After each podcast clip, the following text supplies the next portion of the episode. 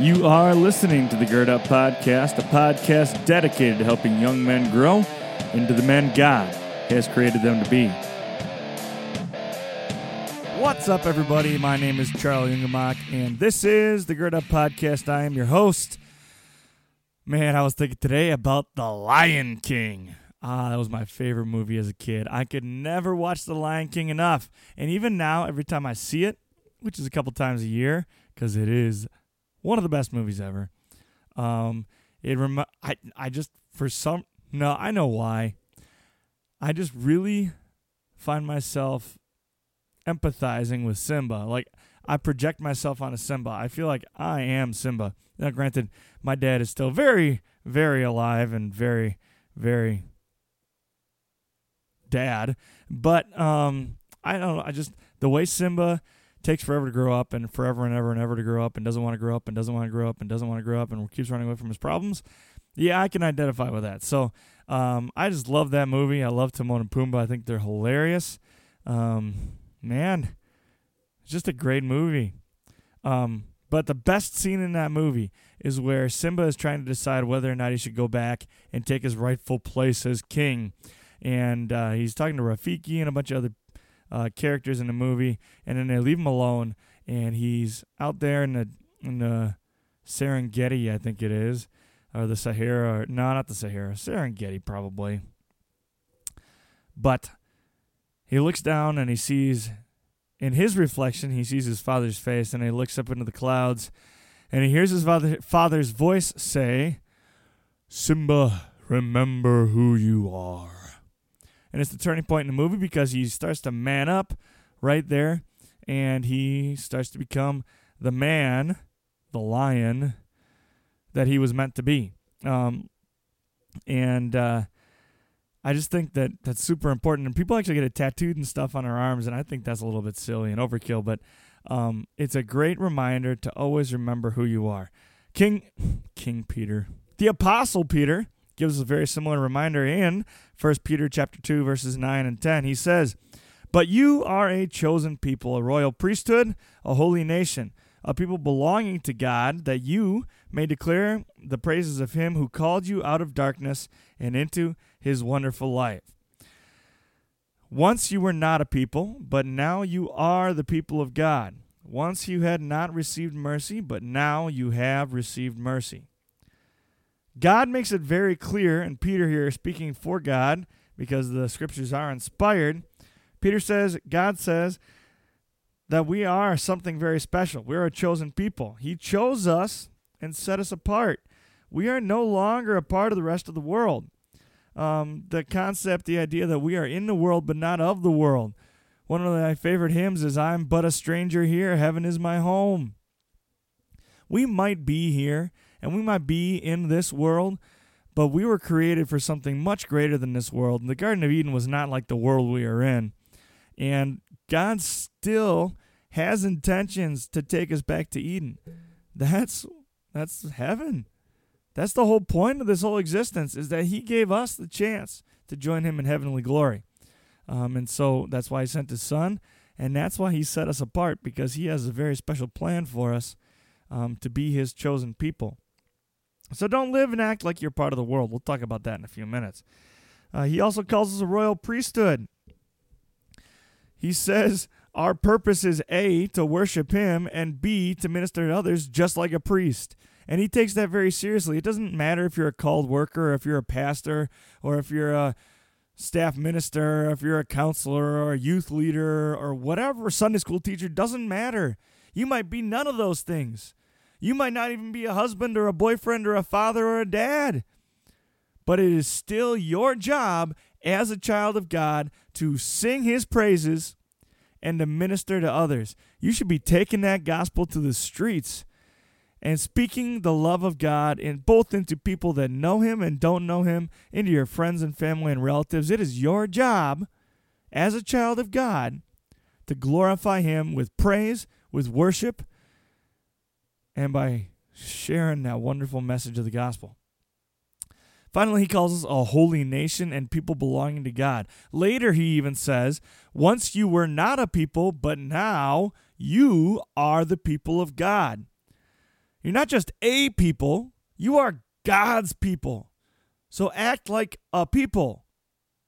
Think about um, the United States. The United States is a great example of this. People come to the United States from all over the world, and they've been coming to the United States from all over the world for hundreds of years now and you drive down I live in Milwaukee, so you drive down the streets of Milwaukee and you see authentic Italian restaurants on one corner. You see an old German beer hall that is legitimately old and legitimately German with real old German beer in it where they're still wearing traditional German dress and it's not like a joke and it's not like, you know, uh, frisky German dress, like actual German outfits. And then right down the street from there, You've got Polish sausages being made. And then you've got all kinds of great African American history and heritage in our city. We're a melting pot of different peoples who have come together to make one great nation. Think about St. Patrick's Day. Did you know there are actually more Irish and Puerto Ricans too? There are more Irish people in the United States than there are in Ireland, and there's more people of his um, Puerto Rican heritage in the United States than around Puerto Rico. Don't quote me on that. I read that somewhere. I believe it though. They act like a people. They have things in common. They share the same heritage. They find each other and seek each other out. Like no matter what city you go to, you say, "Oh, I'm Polish. Oh, I'm German." And I guarantee that even if you can't find like the Irish or the the Celtic Heritage Society or the Gaelic Heritage Society or you know, the Jewish Heritage Society or whatever it is, you're still going to find, like you say, you find the right person and say, Hi, um, my grandparents were Jewish. And if their grandparents were Jewish, bingo, there's a connection. Oh, my parents are from Germany. Oh, you're German? I'm not German, but I, you know, my great grandpa lived in Bavaria for a while before he came to Germany, before he came to the United States. It's an immediate connection. You act like a people. You know what I'm talking about. He says, act like a people, act like the people of God. So we need to stand on what unites us our common faith, our common view of the world, our common mission as a part of God's family. Okay? And we got to have each other's backs. And I don't mean lying for each other. Paul actually talks about that a few verses after this. Not lying for each other, but building each other up, being good friends and relatives and treating each other like family. We are all God's children. I know that's super cliche, but we need to act like we're family. And I'm not talking about fellowship issues and that kind of stuff right now. I'm just talking about you and the relationships with the Christians in your life and the people around you. Connect with them and make sure that you're treating them as people who share the same heritage you do. Just like you share, you know, if you're only Irish on St. Patrick's Day, that doesn't really count. But if you love Oktoberfest and you're German, and you know all the German Christmas hymns, you know what I'm talking about. Moving on. So here's the question Why has he chosen us and set us apart as a priesthood? Well, he's pretty clear. Declare the praises of him who called you out of darkness and into this wonderful light. We've been given an incredible gift. We were once dead in darkness and sin. We were in that place where there's weeping and gnashing of teeth, and we no longer are. We've been shown the light of the gra- of grace, the light of the gospel, and it only comes through faith. And it only co- and faith only comes by hearing the message. Okay? And that message is a message of salvation. It tells you that Jesus died for you. He came down from heaven. He took your place on this earth. He lived a perfect life in your place because you couldn't. He died a perfect death in your place because you couldn't. He suffered the punishment of hell because you couldn't. Then he marched through hell on a victory march, spit in the devil's face, came back up, rose on the third day, and ascended into heaven. And now he's the judge. And because he gets to be the judge, because he was our Savior, he decides that you are not guilty and his blood takes away your sin. That's a pretty incredible message. And what do people hear when they have do when they have an incredible message? We don't often share it. But what do people do when they find a great product they love? They're going to talk about. A great movie they love. They're going to talk about it. A store that they think is awesome. They're going to talk about it. And every time somebody says, I like your shoes, you're going to say, Oh, I bought them at this store and it's awesome. And they were so friendly there. And then there was this one girl that was like, Whoa. People talk about the things they love. Do you talk about your Savior? I hope you do. It's your duty to. It is your duty to talk about your Savior. It is part of the reason that God has put you here. People tell everybody about what they love, and that is our purpose. Our purpose is A, to live a life worthy of the priesthood. So you better keep yourself pure in every way. Okay? That means you're living a celibate life. It means you are taking care of yourself and taking care of the things that go into your mind. You're checking your social media account, but you're not div- divulging things you shouldn't be divulging, and you're not bringing shame upon yourself because you know you represent something and someone much greater than yourself. The eyes of the world are upon you because everybody knows that you are your Savior's redeemed.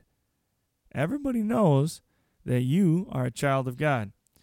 Make sure you're serving one another. Treat each other like family. Treat each other like the people that share a common heritage. Treat everybody like they're Irish on St. Patrick's Day, and treat everybody that has faith like a Christian. Treat them with love, treat them with respect, and try and win more people over to your side with that love and respect. And then you're going to talk about the mercy you've received. Tell people about your journey from darkness into the light. Share the word of God. Maybe you're like me and you're going to start a podcast. Maybe you're not that savvy and you're just going to talk about it. Talk about it. Talk about it at the bar. Talk about it at work. Talk about it when you're picking up your kids from school. Talk about it when you meet somebody. Talk about it when you say goodbye from some to somebody. Just say, "Hey, God bless you. I hope He blesses you like He's blessed me, man." That's enough. It doesn't have to be creepy or weird. Just continue to share the love of God. Finally, you need to act like a people. You need to network and build a community of believers. Find guys that believe the same thing you do. Find people that love your Savior just as much as you do and pour into them. They will pour into you and go on that journey with other people. Journey towards heaven with a community of believers.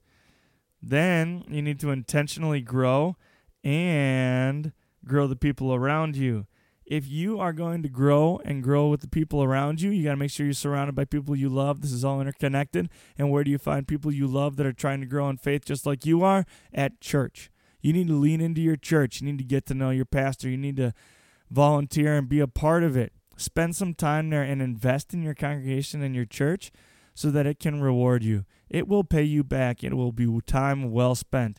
And if you find yourself at a church that isn't fulfilling you or isn't giving you what you need, and I don't mean singing the right songs and playing the right popular music, I'm saying giving you the appropriate message of the gospel, go find one that will. It is your job to make sure that A, you are healthy spiritually, and B, the people around you are healthy, healthy spiritually. You are all chasing heaven. You are all loved by the Savior, and you all have been given a gift of salvation. So make sure you're maintaining your faith and encouraging the people around you. Live as a people, the people of God. God bless you. Can't wait to see you in heaven someday, and hope I get to meet you on this earth. Have a good day.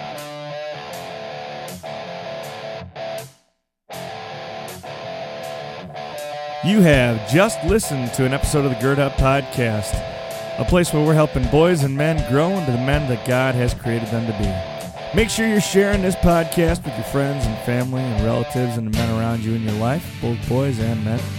And make sure that you follow me on Instagram at Coach Ungemach. Find me on Facebook as Charlie Ungemach, or you can email me at coachungemach at gmail.com. Have a great day.